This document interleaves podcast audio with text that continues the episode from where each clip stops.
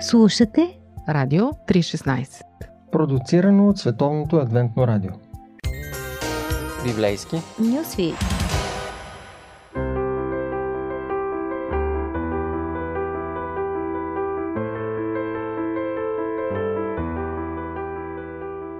Здравейте, приятели! Аз съм Ради, а днес в библейски Нюсвит историята на Рут. Една семейна история на 3000 години. По економически причини, четири членно семейство от Палестина се установява в Моавия. Може би дори са продали имота си, за да заминат. Трябва ли са им средства? Странно, колко да се е променил света. Днес ние не сме просто странични наблюдатели на емигрантските вълни. Много от нашите близки са в чужбина или пък някои от вас, които ни слушате, живеете навън. Така че въпросите на книгата са важни. А доктор Гачалов, доктор по теология, ще се включи по телефона, за да ни помогне да вземем повече от самата история. Има няколко силни насоки и на вдъхновения от книгата Рут. Първо, битката за оцеляване не трябва да има скруполи. Искат да оцелеят, стават и тръгват. Я виж Никой ти. не... Еми, те не са опрекнати за това, еми, че бягат. Добре, имам въпрос. Защо избират тази посока? Защо не Египет? Спомням си, че натам отива семейството на Исус, например. В общи линии това са близки съседни племена, които имат и родствена връзка помежду си, специално амонците, моавците. Ние знаем, че те произлизат от Лот, племенник на Авраам. Те имат някаква кръвна връзка помежду си и в някакви моменти те влизат в взаимоотношения, търговски, социални, които не винаги са враждебни. И тук виждаме, че те са приети в а, Моавската земя, те вземат оттам съпруги за децата си. А това не е ли било трагедия за родителите? Ами едва ли е било трагедия. В Библията има доста а, такива разноплеменни бракове. Евреи, египтяни, евреи, хети. Не чак толкова странно, нито драматично. Макар, че имаме в Библията да указания да не вземат от другите народи, а да вземат за жени дъщери от братята си. Безспорно това е така, но практически реалността е такава каквато е. Дори цар Соломон, който е достатъчно влиятелен, богат, за да има красивите момичета на Израел, а си взема от Ги Египет. събира от тук и там. И така, ето едно семейство на економически емигранти, което се адаптира добре в Моав, обаче в един момент се случва голямо нещастие. Първо Ноемин остава вдовица, а после и двете и снахи. Три вдовици в онзи свят са обречени на глад. Свекървата научава, че са дошли по-добри времена и гладът е преминал в нейната земя и решава да се върне от дома. Съветва двете си снахи, Орфа и Рут, да не тръгват с нея. Те плачат, прегръщат се и Орфа се прибира в бащиния дом. Но Рут избира да остане с нея. Тя всъщност емигрира, за да бъде със своята свекърва. Честно казано, не съм чувала подобен случай. Само за емигриране от свекървата. Такива съм чувала. Това не е ли безумие? Да повериш съдбата си на възрастна жена, при това вдовица, и то в онази епоха. Образите до, до известна степен са идеализирани М, и не случайно. Когато погледнем книгата Рус, неизбежно се появява въпроса каква е веста, която а, първите читатели е трябвало да разберат от тази книга. Разбира се, тя е поставена във времето на древните съдии, едно време, когато Божия народ губи своето влияние, най-вече на територия, защото те не успяват да изпълнят е, оня план, който е даден още на Моисей, на Исус Навин, да се завземе обещаната земя и от ханаанците да бъдат изтласкани, а онова, което Бог е обещал още на Авраам, да стане притежание на потомците му, които се появяват 450 години по-късно отново на тая земя, след като е дадено обещанието. Така че е, времето на съдиите е едно бурно време, всяко племе си е за него, Същевременно виждаме как в някои отношения Божия народ Израел пропада морално. Едни от най-кървавите истории са точно от това време и не знам дали е коректно, но съм чувала, че го наричат еврейското средновековие. Може и така да се каже. Времето е особено и Божия народ не може да изпълни мисията си. Да завладеят онова, което Бог е обещал, да стане тяхно притежание като територия земи, а от друга страна те трябва да бъдат и а, оня народ, който ще просвети съседните народи с познанието за идещия избавител, идещия спасител. В този контекст книгата Руд се явява едно мисионско послание към един народ, който е с избледнели вече представи за това, което има като мисия. Нека да си припомним, че книгата Руд говори за времето на съдиите, обаче очевидно е писана преди това, защото тя завършва с родословието на Давид. А той е правнук на Рут и Влос и всъщност идва 300 години след това. Естествено, книгата иска да покаже откъде идва Давид, този Божий избранник, който става вече олицетворение и на Месия, който ще дойде като цар и ще царува. Така че книгата има за цел да насърчи народа на Израел и да го върне отново към това, което Бог му е възложил, да бъде за благословение на целия свят. И тук виждаме на фона на трагедията на това семейство как ситуацията се променя. И в отговора на Руд ние виждаме една успяла мисия – тя казва на своята свекърва Ноемин, където и да идеш ти и аз ще ида, твоят народ ще бъде мой народ и твоят Бог мой Бог. И след това нататък историята се развива по един желан, може би, от читателя начин. Тя има добър край, тя има отворен край. Радио 316, точно казано.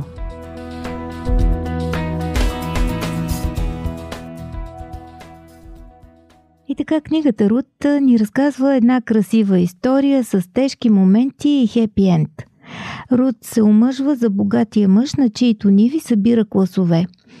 Те имат син, но сякаш зад колисите стои Ноемин – Емо, ти ми каза, че тя присъства в съдържанието една трета някъде, а Влос две трети, защото от втора глава свекървата минава в сянка в разказа, но на мен ми се струва, че тази сянка направлява Рут. Това е моето усещане, може да бъркам. Планът за Рут е не.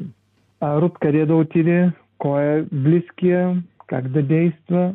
И така, нейната сянка, както споменахме преди малко, е много силна защото Рут сама не би се оправила. Ние виждаме а, епизодично да се появяват млади мъже, момчета, които биват предупредени от самия воз да не я закачат. И явно имало да. и други обожатели. А, значи ние сме във времето на съдиите, където се казва, че всеки правеше каквото му се виждаше за добро. Така че без тази закрила от влост, тя би станала лесна жертва на, на някакви мъжки интереси. В свят, който живее без закон.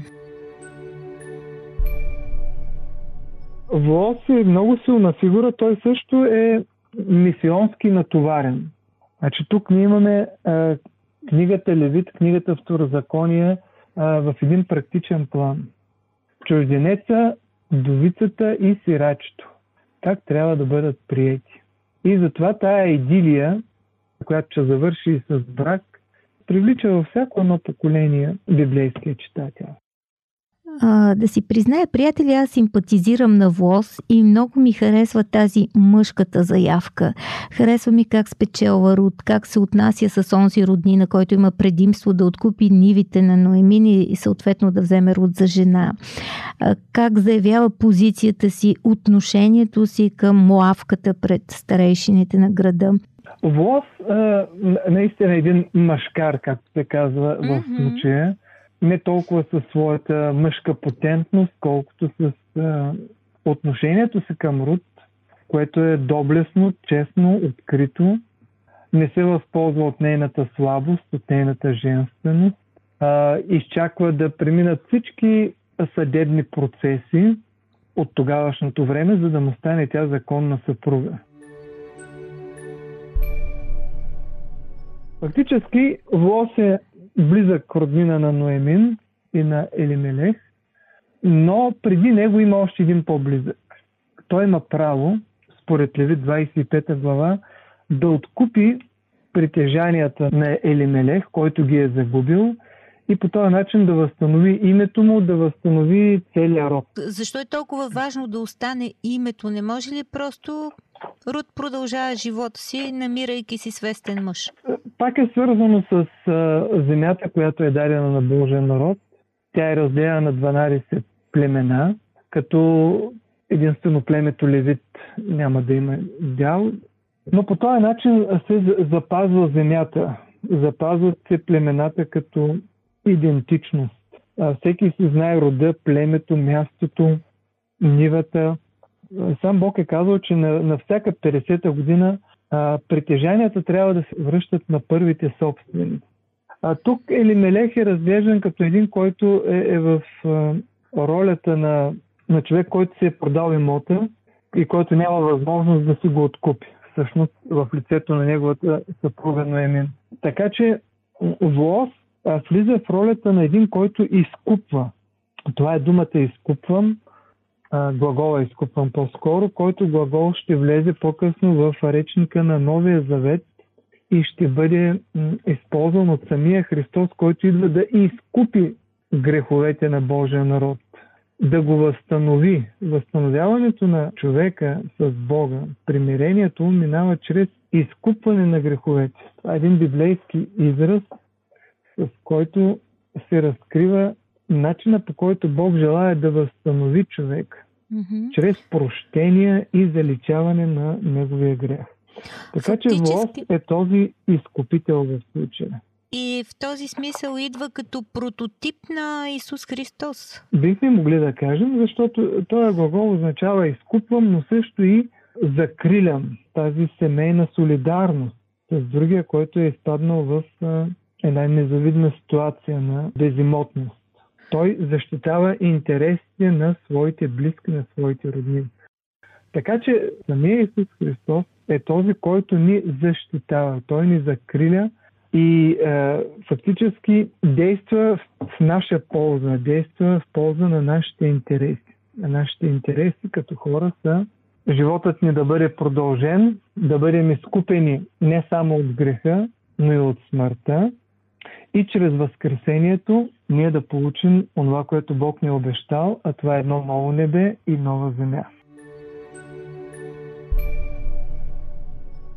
Видя се как доктор Гаджалов майсторски издърпа христологичната нишка в тази история, но в края си помислих, очевидно Бог не е националист, щом Руд се оказва роднина на Исус Христос не само Бог, но, но и самите евангелисти, най-вече евангелиста Матей, вмъква Рут в родословието на Исус. Той включва Тамар, която е пак с съмнителна репутация на жена, Рахав, която е от ханаанските племена, Рут, която е муавка, жената на Ури, Вицавее, която е омъжена пък за Хет, Хета Ури, и, и най-накрая в това родословие ще се появи и Мария, се казва, от която се роди Исус. Тези пет жени са свързани най-вече с а, презрението, което носят от, от хората. Но Божия дух е вдъхновил библейския писател да ги включи, за да покаже, че всъщност Исус, който идва от Тамар, който идва от Труд, от Рахав, от Вицавея, принадлежи не само на, на Божия народ Израел, той принадлежи и на съседните народи и по този начин на целия свят. Тоест, происхода на Божия син е дарен не само да бъде от чистокръвни евреи. Неговата кръв е смесена, тя е кръвта на всички народи.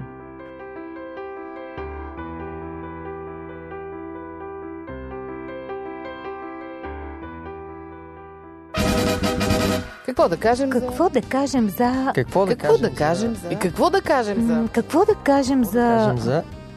Какво да кажем за...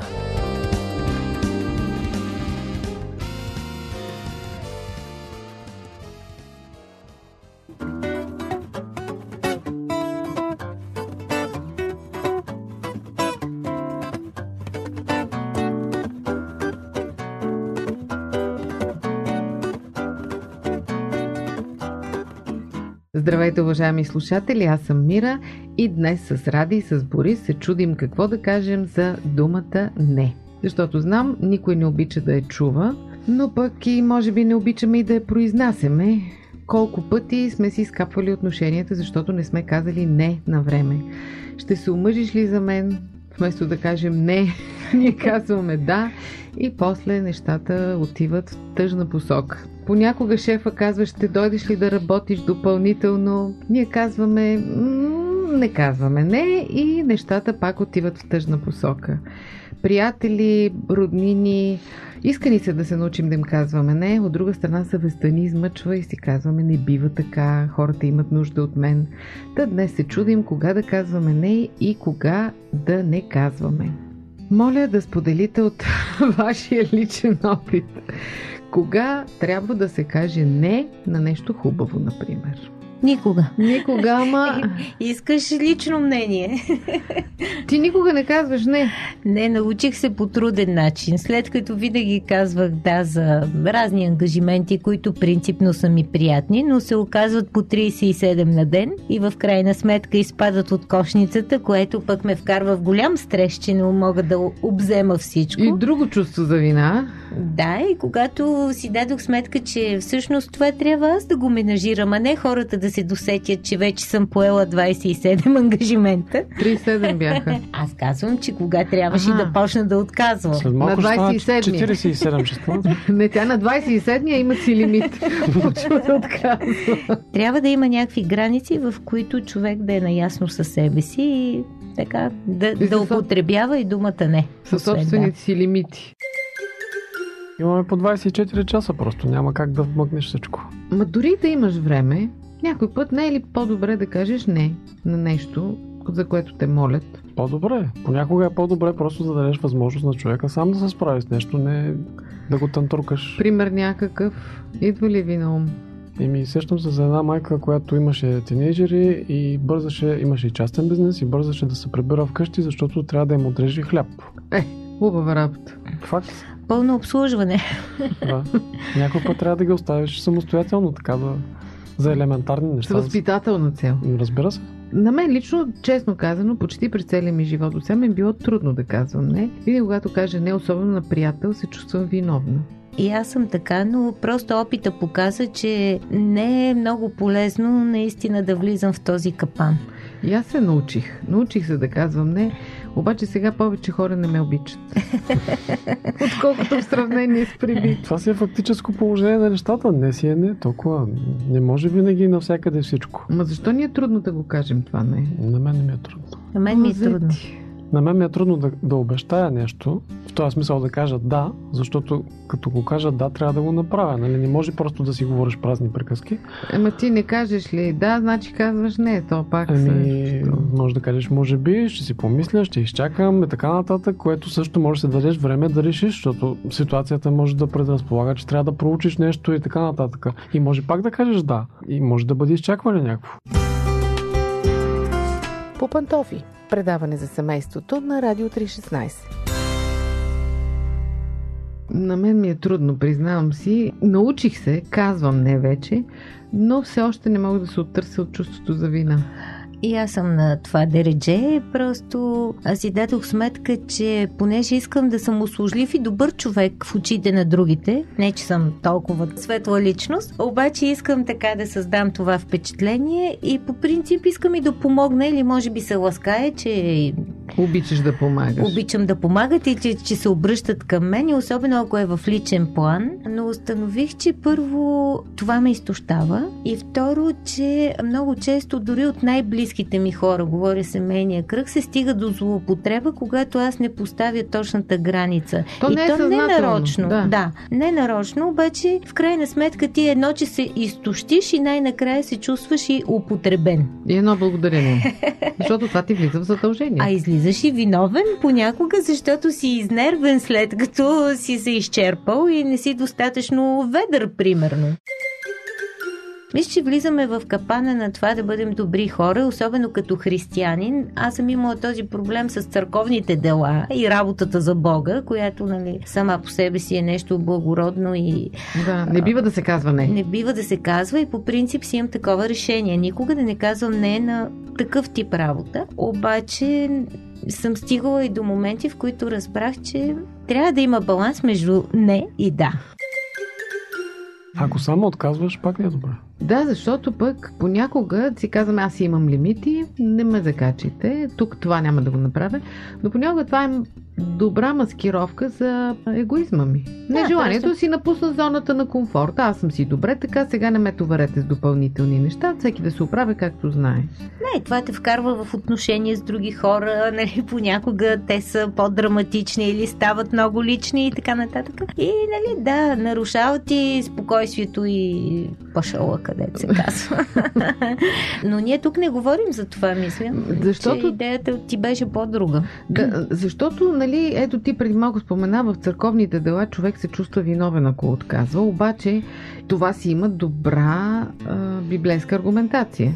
Христос казва, правете на другите това, което искате да правят на вас.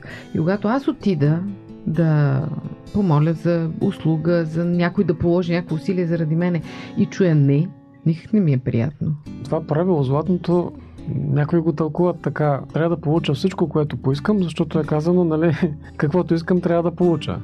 Ма не е казано Така, това. така го разбират. Така Леле, го как разбират. обърна текста? Оли, Не, така го разбират. стана. Имах а, преподавателка по психология, която казваше, говореше против Библията и против златното правило и казваше ми то по тая логика, един наркоман иска наркотици, правиш каквото той Тре- иска, Мярката е човешкото желание. Алкохолика иска алкохол, ами дай му, защото иска. Наркомана иска наркотици, дай му, защото иска. Ама не, Тоест, правилото каквото е- иска. Каквото искам да ми правят на мен, аз да го правя на другите. Знам какво е правилото. Казвам как го тълкуваше. Това правило не означава да правиш всичко, което другия иска. Да си роб на желанията му. Така го преобръщаше нещата. В този смисъл той може да иска да, може да иска да на квадрат. Има ситуации, в които трябва да кажа не. И това е. Като го чуя нето от среща, не ми е хубаво. Отида, примерно, поискам нещо от децата си, да кажат, мамо, сега не ме закачи. Или пък от някой приятел, абе, тук ела да свърши меди, какво си сега не мога. Кофти ми става. Ето вече зависи дали става въпрос за някакъв каприз или пък става въпрос за някаква неотложна нужда. Защото когато ти си с приятел и имаш наистина голяма нужда, мисля, че няма приятел, който да ти откаже, виждайки колко е сериозна Затруднено ситуацията. положение. Да. От друга страна, нали, съм забелязала, че е такива неща ежедневни, които са свързани с това, да малко да се напъниш, примерно, за да, да излезеш на една разходка. Не ти се излиза, защото е студено, но приятел те моли, защото има нужда да се разходи, да, да, да вземе въздух. Винаги си струва такъв тип малко преодоляване на себе си, на мързала или на комфорта. Така че, нали, въпроса има и друга страна. Може би, разковничето е в това да се научим да отделяме дребните от важните неща. Защото ако ние казваме да на всяка дреболия, когато дойде нещо наистина важно, няма да имаме сили вече, ще сме изчерпани. Може би в това отношение е важно, как то също се отнася и за децата ни. То, това се отнася и за много други неща. И всъщност не се отнася само и за това как да си управляваме времето и силите. То се отнася и понякога за принципни въпроси, на които пак трябва да кажеш не за някои неща. Как да си управляваме взаимоотношенията. Да, Това, което ти спомена за злоупотребите, това много често се случва между най-близки хора. Еми, те обикновено там ти на друг няма да Емоциона- го позволиш. Емоционалната злоупотреба е много често срещана в рамките на семейството. Емоционалното изнудване. Ти не ме обичаш, ако така и така не направиш, това не е честно, почвате ни сълзи, едно ронене и ти какво да правиш сега? Айде, човека, обичаш го, верно е. Вие слушате Радио 316. Продуцирано от Световното адвентно радио.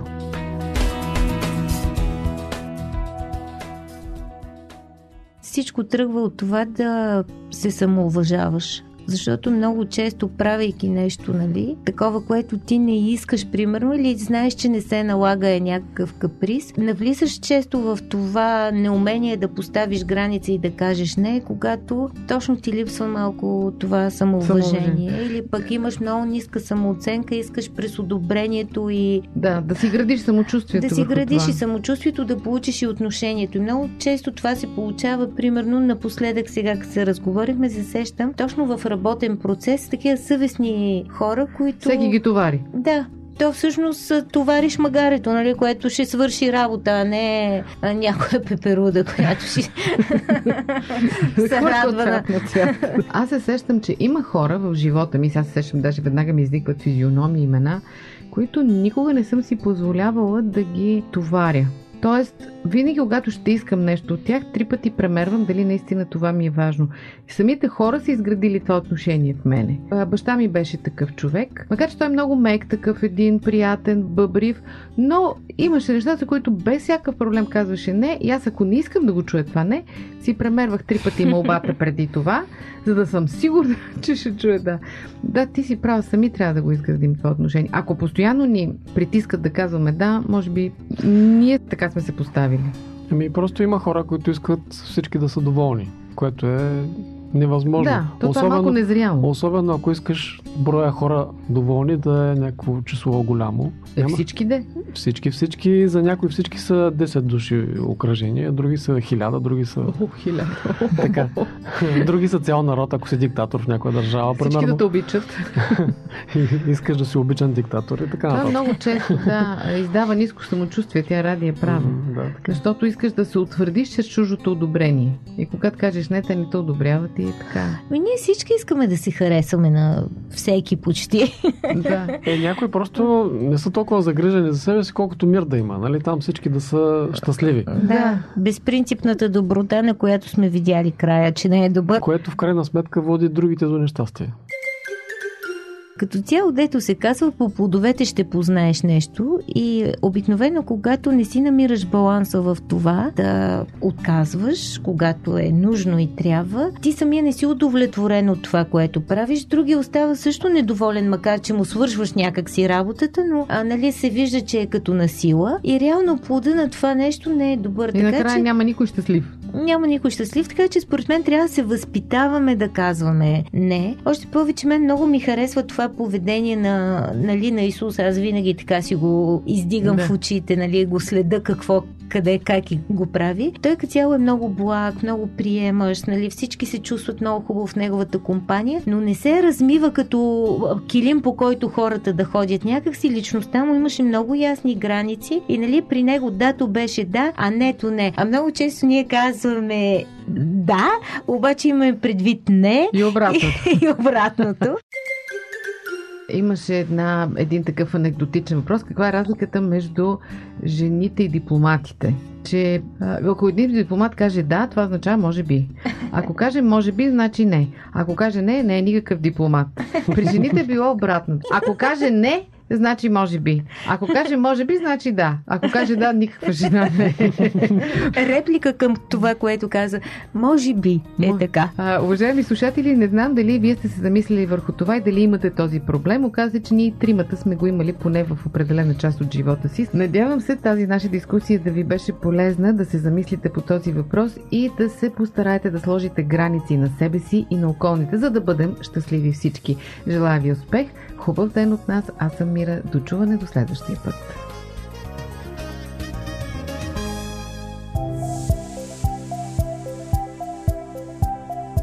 Радио 316 Продуцирано от Световното адвентно радио Сайт 3-16.bg